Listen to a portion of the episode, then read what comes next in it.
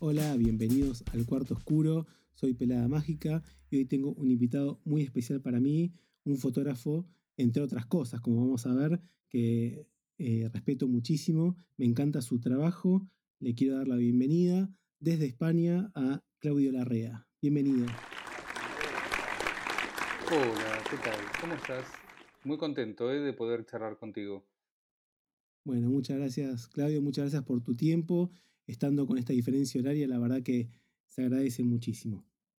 Bueno, pues siempre que tenga que ver con Buenos Aires, yo estoy, estoy contento de poder participar. Estás bastante activo en estos días con algunas muestras, con algunas participaciones, así que estaría buenísimo que la gente te conozca y te pueda escuchar y ver tu, ver tu trabajo. Para empezar, decirle a la gente que en principio que puede entrar a tu página claudiolarrea.com, donde está lleno de, de fotos de tu trabajo, de videos con tus obras, de tus exhibiciones. Es un material muy, muy grande.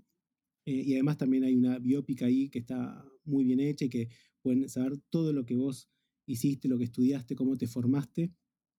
Sí me interesaría recalcar que, bueno, vos estudiaste periodismo, eh, eh, haces diseño gráfico y que además sos fotógrafo. Así que quería que me cuentes cómo terminás en la fotografía, cómo empezás en este rubro. Bueno, Básicamente el comienzo de este camino fue porque mi papá, eh, que falleció cuando yo era muy chico, que tenía nueve años yo, él era fotógrafo de, no de, profesión oficial, sino que se hacía unas, unos mangos, además de gustarle mucho la fotografía, porque todos nosotros, mi familia, los Larrea, veníamos de familia de tango. Mi abuelo era, tenía una orquesta de tango embragado, eh, era bandoneonista, mi papá era baterista en esa época, después, bueno, dejó la batería, pero siempre tenía un amor especial por la fotografía. Y cuando fallece, eh, mi mamá, eh, cuando ya cumplí, no sé si los 12 años, me regaló una, eh, una Kodak Fiesta, que era una cámara fotográfica automática muy fácil de manejar, porque yo quería usarla de mi padre, pero no me dejaban, y empecé a probar con la Kodak Fiesta. Después de ahí cuando ya tuve un poco más de seguridad con la cámara, me regalaron la cámara analógica de mi padre, entre mi hermana y mi madre, me la dieron y era una cámara retina automática número 3 de Kodak, que yo quería mucho. Eh, la usé durante mucho tiempo y ahí hice mis primeros trabajos amateur eh, y en paralelo yo trabajaba como periodista, yo ya había sido egresado del grafotécnico y mi especialidad era escribir críticas de teatro, de cine, me gustaba mucho el espectáculo. Eh, ahí fue que empecé a trabajar como periodista en una editorial y en una de esas tardes una productora que estaba ahí, una productora de fotos, que no quería trabajar más haciendo desnudos para Playboy, me pidió si yo quería, yo hacía las 20 preguntas de Playboy, si me animaba a hacer producción de fotos. Y ahí empecé a hacer las tapas de la revista Playboy como productor me tocó hacer a Eda Bustamante, a Las Primas, a Karen Reinhardt. Bueno, es toda una etapa con 24 años que me reí mucho. Pero en paralelo yo siempre trabajaba con los fotógrafos al lado de ellos en estudio. Nunca eh, hacía las fotos, sino que yo armaba el set y aprendía a ver cómo trabajaban. Ese trabajo, además de Playboy, pasé después por noticias, hice la etapa de varias tapas de la revista Noticia, cuando a Macri lo liberaron del secuestro. Eh, después hice a Monseñor Laguna, a Eve de Bonafini con José Luis Cabezas, hice a, Marita Fortabat, hice muchas cosas como productor de, imágenes. Pasé por caras, este, y en paralelo siempre iba con mi cámara y hacía fotos. Eh, de hecho, me fui con la cámara de mi papá me fui a Cuba, al Festival del Bolero, y hice mis primeras analógicas en Cuba, que están colgadas ahí en la página. Después hice en Nueva York. Y una tarde, además, cada vez que iba de viaje y me iba con la cámara, me hacía como una película, entonces me leía a un policial que era nuestro hombre en la, en la, Habana, de Graham Greene, entonces me hacía como un personaje, o veía muchas películas de los años 40 y 50. Siempre me gustó el blanco y negro me gustaba esa cosa melancólica, quizá porque mi padre también sacaba fotos blanco y negro, las orquestas de tango, Buenos Aires, entonces siempre estaba asociado el tema de, o de la melancolía, el grano, eh, esos mm, claroscuros, esos blancos muy blancos.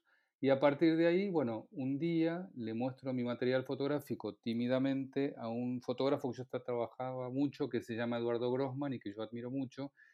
Hacíamos las tapas de una revista que se llamaba Man, que era una revista española. Y le mostré el material y me dijo, este material es buenísimo, eh, si querés, anda a ver a Sara Facio a la Galería del San Martín. Bueno, fui, le mostré el material, pero ella no me animó mucho, con lo cual eso me pegó bastante y durante 10 años dejé la cámara, no toqué más la cámara, me alejé de la fotografía. Por eso a veces cuando alguien te pregunta qué opina del material, o siempre hay que ser, eh, ser sincero, pero ser bastante respetuoso a la hora de preguntar, porque cuando uno muestra material está mostrando cosas muy personales, o sea, uno se abre a corazón abierto y muestra el material. Eh, si bien es cierto que a veces no todo el material es bueno, pero siempre hay que tratar de que esa persona que escucha tu opinión eh, sea cuidado de la mejor manera. Bueno, dejé el eh, mi carrera fotográfica, seguí haciendo producción fotográfica, me fui a la Rolling Stone, ahí hice la tapa de Maradona, hice a los fabulosos Cadillac, hice a quién más, a Calamaro con Marcos López. Trabajé siempre y de alguna manera recordando la fotografía. Cuando finalmente en febrero del 2001 nos venimos a vivir con mi marido a Barcelona, empecé a trabajar en publicidad y dejé la fotografía y él me regaló una cámara fotográfica digital. Y ahí comenzó una nueva etapa, porque uno de mis primeros viajes que me fui a hacer, me compré una lente Sigma y tenía una Canon, y con ese, con ese combo me fui a Berlín, que yo me había visto todas las películas de Berlín, de la guerra, de, del tercer hombre, de Reed, con Corozo Wells, o sea, siempre me gustaba esta cosa así de del espionaje, el blanco y negro. Bueno, me gusta mucho el cine en blanco y negro. Y me fui con la cámara y saqué en Berlín, hice un proyecto que se llamó Karma City, que es la ciudad del karma, porque yo sentía que en Berlín había muchas capas de dolor. De hecho, uno va a Berlín y la ves estupenda, pero siempre hay como un trasfondo trágico, hay como una cosa con muchas cicatrices. Y Saqué una foto que era la de Alexanderplatz y la presenté en un concurso acá en Barcelona. Se presentaron 500 personas y quedé finalista con Alexanderplatz. Y a partir de ahí, José, mi marido, dijo, bueno, me parece que tenés que retomar la fotografía. Y ahí nos volvimos a Buenos Aires en el 2009 con una mirada distinta de la ciudad. Después de 10 años o 9 años y medio, me di cuenta que Buenos Aires no lo había olvidado y es más, me reenamoró y con la cámara y todos los fines de semana con José y la bicicleta empezamos a hacer como un cepillado de la ciudad. Y ahí me encontré con los lobbies de Buenos Aires, que fue la primera muestra que hice en Arte por Arte. Después vino El Amante de Buenos Aires, que hice en el Recoleta, y me empecé a presentar en las ferias y después hice un proyecto que se llamó Arquitectura Peronista, que presenté en el Museo de Evita, eh, y así fue, que en el transcurso de ocho años me convertí en, este amante de la ciudad, que inclusive a distancia, estando acá en, en Tarragona, sigo trabajando sobre la ciudad. Creo que todas las ciudades tienen atractivo, pero bueno, hay algo que me vincula a mí con ese lugar que me llama mucho la atención y que por más que esté en cualquier lugar, siempre me quiero estar ahí o sea, ya sea con la imagen o con, el pensamiento. Claro. Bueno, a mí, la verdad, de todo lo que contaste me encantó. Claramente desde chico tenías esa necesidad de, expresar a través, en principio, de la, fotografía, supongo que entre otras cosas también, pero, pero me encanta que, hayas tenido esa, esa necesidad y que hayas podido cumplirla. Lo que me contás de, de esa presentación que fue fallida, que eso te hizo dejar unos años la fotografía, me parece que, que es perfecto lo que decís. Eh, creo que nos ha pasado a todos que hemos presentado fotografías en concursos o, otros colegas y nos han rechazado de manera eh, muy linda y otros quizás eh, más fuerte y está bueno no, dejar de hacer lo que a uno le gusta porque otro lo ha criticado de mala manera. Me parece que, está bueno seguir para adelante. respecto a tu fotografía y a la ciudad, a mí me encantan, me fascinan tus fotos, esas fotos de arquitectura en las que lográs eh, un poder de síntesis tan importante que la verdad eh, me parecen espectaculares. Mi, búsqueda básica, muchas veces me preguntan si soy arquitecto. No, trabajo vinculado al mundo de la arquitectura, a veces por el tema de la dirección de arte, pero vivo más la arquitectura como, como síntesis de un momento, porque uno va caminando y quizás la luz que está en ese momento pasás varias veces y quizás no está. Entonces, eh, vi, las sensaciones de que en esa síntesis, e, como si fueran cuerpos de, personas, mm, vivo como si fuera una, escultura a un edificio. Y ahora justo, mira, yo empecé a hacer eh, todo este trabajo desde hace siete u ocho años. Después vino Brando, que gracias a una compañera que vio mi material me ofreció hacer una cosa que estoy haciendo que se llama Pulso de Arquitectura. Todos los meses sale una foto de Buenos Aires o un trabajo monográfico. Eh, en todos los meses, por ejemplo, hace poco salió el Luna Park, ahora va a salir lo que fue la cárcel de Caseros, después va a salir el Museo de Ciencias Naturales de Parque Centenario, hice también el cementerio de Chacarita, cuando fui a, cremar a mi mamá, fui con la cámara y descubrí todo lo que había hecho Clorindo Testa con una arquitecta y me quedé, o sea, fue como una revelación. Eh, entonces, bueno, muchas veces la sensación o el pulso que me lleva a mí a hacer esas fotos es el estar siempre con la cámara y estar con el corazón abierto, porque si uno no, percibe o no siente, es como salir a hacer algo mecánico. Noto ahora todo un movimiento, si vos ves las páginas de, Instagram, de muchos que están haciendo Buenos Aires y están inclusive auspiciados por la ciudad de Buenos Aires. Hay gente que tiene hasta 13.000K, no sé si los viste, eh, amante de Hay como muchos, eh, pero hay como una manera como distorsionada que también es válida de ver Buenos Aires y yo lo que trato de ver es lo que me pasa a mí, no como catálogo, sino como conexión con esta ciudad que uno a veces la odia y la ama al mismo tiempo. Sí, sí, entiendo y comparto lo que decís, que es parte, digamos, para menos para mí, lo que hace una fotografía que sea buena, ¿no? Esa, esa, transmisión del, sentimiento del fotógrafo que lo transmite a través de la foto y vos creo que lo lográs eh, eh, bastante, bastante bien. Eh, antes de pasar a la segunda parte de la entrevista, te quería que me cuentes unas cositas nada más, si podés, sobre tu participación en la ópera Durrín con tus fotos a través de la escenografía de, de la ópera. Eso fue como mágico, porque gracias a las redes, que a veces uno hay mucha gente que está como enojada con el Facebook o se enoja con el Instagram. Yo creo que son, si uno les da la utilidad y la posibilidad que tienen sin enojarse, son muy fructíferas. Y alguien argentino que es bailarín había, había visto mis fotos de Buenos Aires y me propone a través de un messenger si me podía contactar con él, que él vivía en París y que estaba, él iba a montar María de Buenos Aires en la Ópera de Estrasburgo y que le gustaban mis fotos como proyección para hacer la escenografía. Y le digo, ah, sí, creí que era que me estaba tomando el pelo, pobre Matías, era verdad. Eh, Matías, le digo, bueno, pero ¿esto para cuándo es? Me dijo, bueno, esto va a ser dentro de tres años y medio. Imagínate que en Europa trabajan con mucha anticipación. Nosotros siempre en Buenos Aires estamos como para mañana. De un día para el otro, sí. Exacto, y quizás después no se, no se da. Bueno, finalmente me dijo, sí, sí, es verdad. Eh, entonces, bueno, un día me llegó el contrato, un día eligieron las fotos, un día me pagaron, un día se estrenó y un día me invitan a la ópera del Ring, voy con José al, al estreno y claro, yo estaba muy, me sentaron en el palco con el director, después fuimos y eh, en el ensayo me dijeron, bueno, queremos los que los bailarines te conozcan porque ellos están bailando algo que no saben de quién es, me presentaron yo dije que eran mis fotos, bueno, me aplaudieron, era todo tan emocionante y raro a la vez, porque muchas veces cuando yo me tiro en el piso y hago una foto del Palais de Glass o voy caminando, uno nunca imagina que todo eso va a ser un recorrido a través de otras partes del mundo. Es rarísimo. Es, eh, me pasó con Microsoft, que me compró una foto, los derechos de una foto, a través de Facebook, y era una foto que yo había hecho una tarde, no sé, es es, eh, la vida es eso, ¿no? Es como muchas sorpresas a la vez,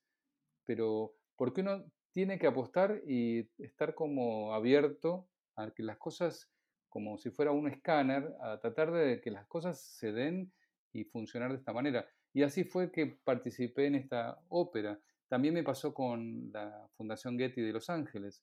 Un día, Daniel Santoro, que es un pintor que yo admiro mucho, él eh, había hecho un texto para mí en la muestra que había hecho eh, sobre arquitectura peronista.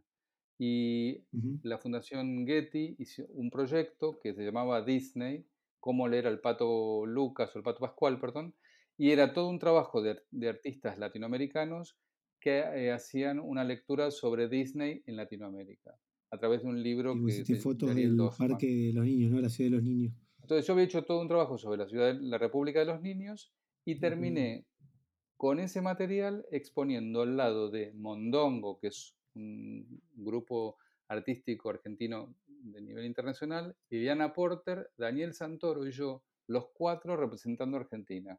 Y fui, y estuve en inauguración, y, o sea, todo eso sucede porque, bueno, uno sigue lo que le llama de adentro, ¿no? El corazón. Totalmente. Y la verdad que se nota que sos un apasionado del arte, de lo que haces, y yo obviamente vi las fotos que por lo menos están colgadas en la página sobre la ópera y la verdad que verlas y ver tus fotos atrás es emocionante, así que te me quiero imaginar lo emocionado que, estabas vos.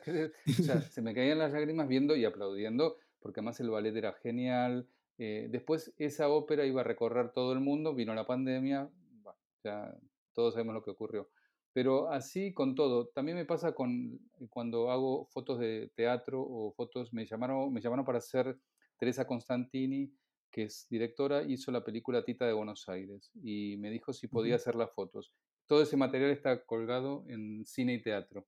Después hice fotos para Alfredo Arias, que acababa de estrenar Happyland, que es una obra sobre Isabel de Perón eh, en el San Martín. Hice las fotos y la pasé genial. Y ahora estoy por, en un proyecto de un fotógrafo que se llamaba Valvé Piñeiro, eh, a, la sazón se hizo un libro que se llamó Cacería. Este fotógrafo en los años 40 estuvo involucrado en un caso que era el caso de los cadetes. Él tenía 19 años e hizo fotos gays con estos chicos en su casa y estos chicos eran menores de edad y surgió todo, todo un tema en la época de los años 50 y él fue preso y estuvo durante casi 20 años y todo ese material se destrozó todos los negativos.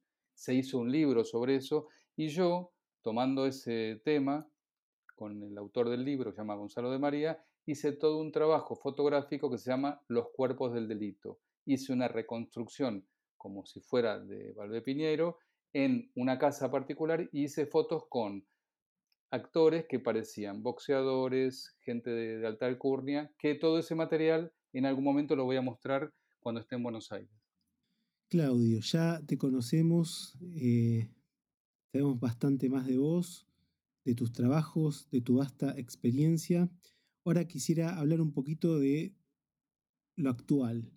Ahora se, está, estrenó hace poquito, hace unos días, una muestra en Arte por Arte eh, sobre el paso de García Lorca eh, por Buenos Aires y vos participás de una parte de esa muestra con unas fotos muy interesantes. ¿Querés contarnos un poquito de qué se trata?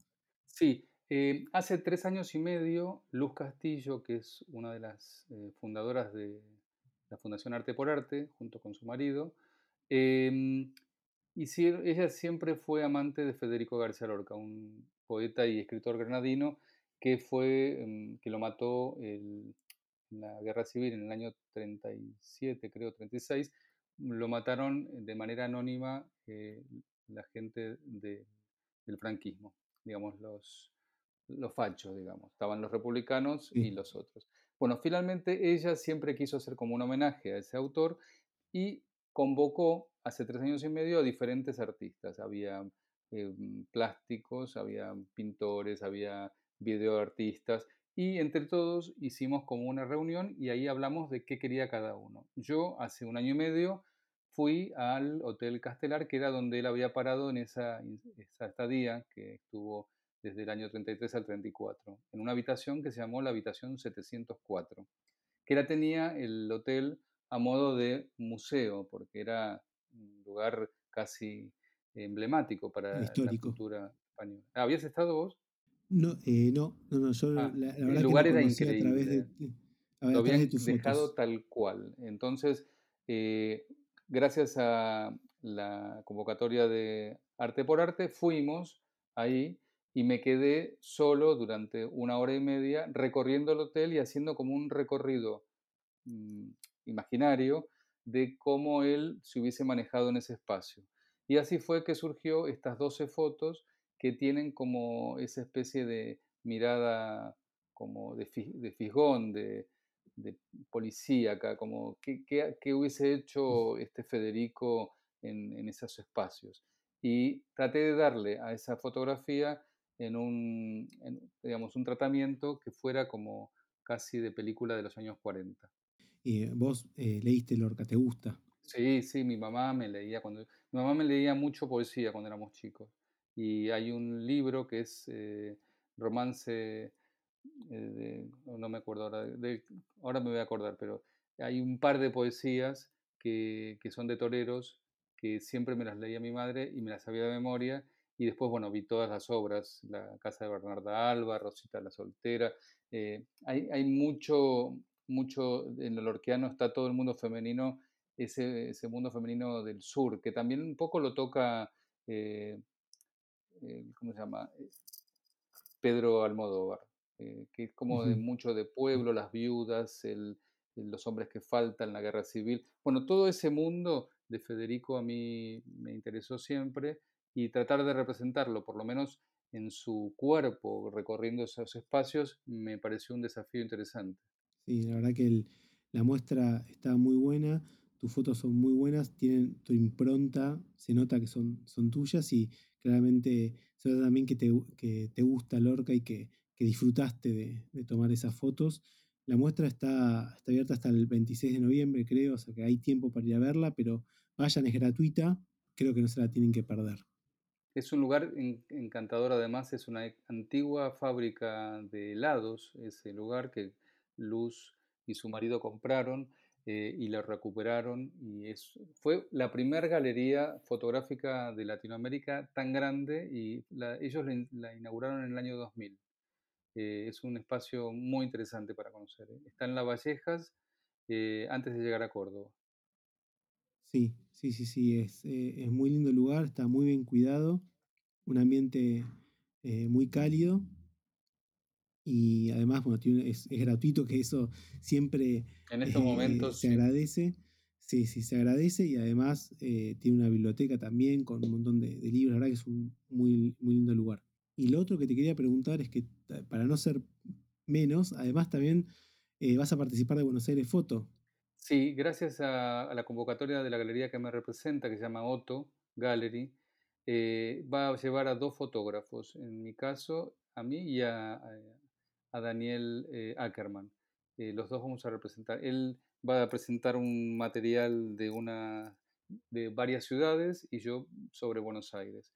Este, además, todos los años lo que hago es, desde hace tres, ser guía en la, en la feria una cosa que me encanta porque lo que no hago es simplemente contar todo lo que hay, sino que hago yo mi propio recorte mm, de lo que me gusta y en función de eso me dan total libertad y voy mostrando lo que a mí me gusta de todo lo que hay, que este año hay mucho. Yo voy a básicamente a eh, em, hablar de lo que es la, las galerías internacionales y virtuales.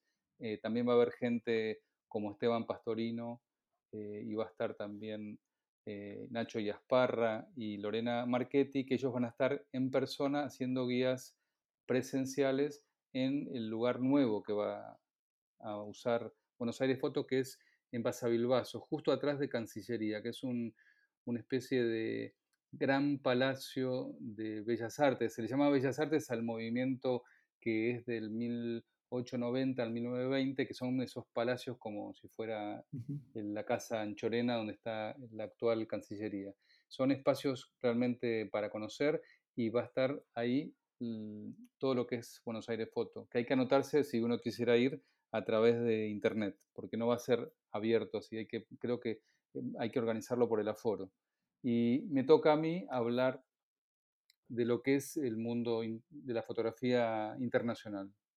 Sí, es, por aforo, ahí em, digamos, las entradas se sacan por Ticketek y hay que elegir un horario eh, de entrada.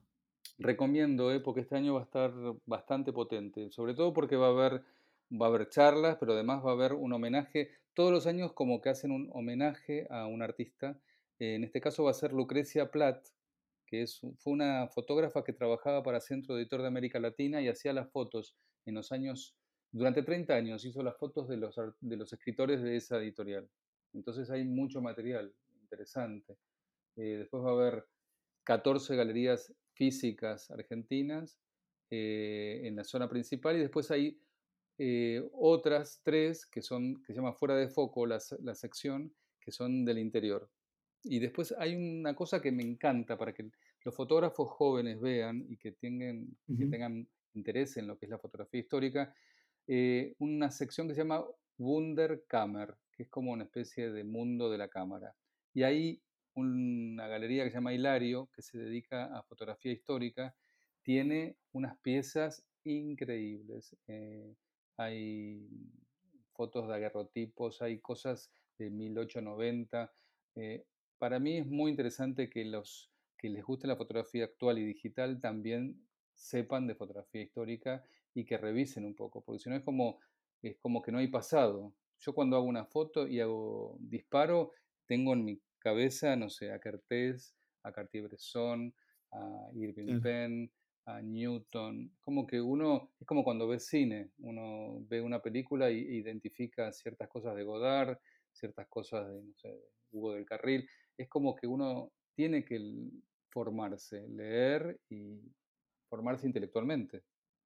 Sí, completamente de acuerdo. Eh, me, hiciste acordar a, la carta que la reina le escribió a, su sobrino cuando eh, el sobrino le, pidió consejos para, eh, bueno, para ser mejor fotógrafo y la reina le dijo, bueno, sentate todos los días a, ver a los grandes autores, a leer mucho y, a tratar de descubrir por qué esas personas fueron importantes eh, bueno, y acá es lo mismo, es llenarse de, conocimiento, de, sí, ver pintura, maestros, yo, hay gente que, ver pintura. yo veo a Di y de Di yo tomo mucho de Di tomo mucho de, no sé, de ciertos impresionistas, o cuando uno ve ciertas luces, o no sé, ves a Saul Leiter con ciertas imágenes cuando él empieza a usar color. Saul Leiter es un fotógrafo que venía del mundo del blanco y negro, pasa el color cuando descubren el Kodachrome y él hace una utilización de la, del color en días de lluvia en Nueva York,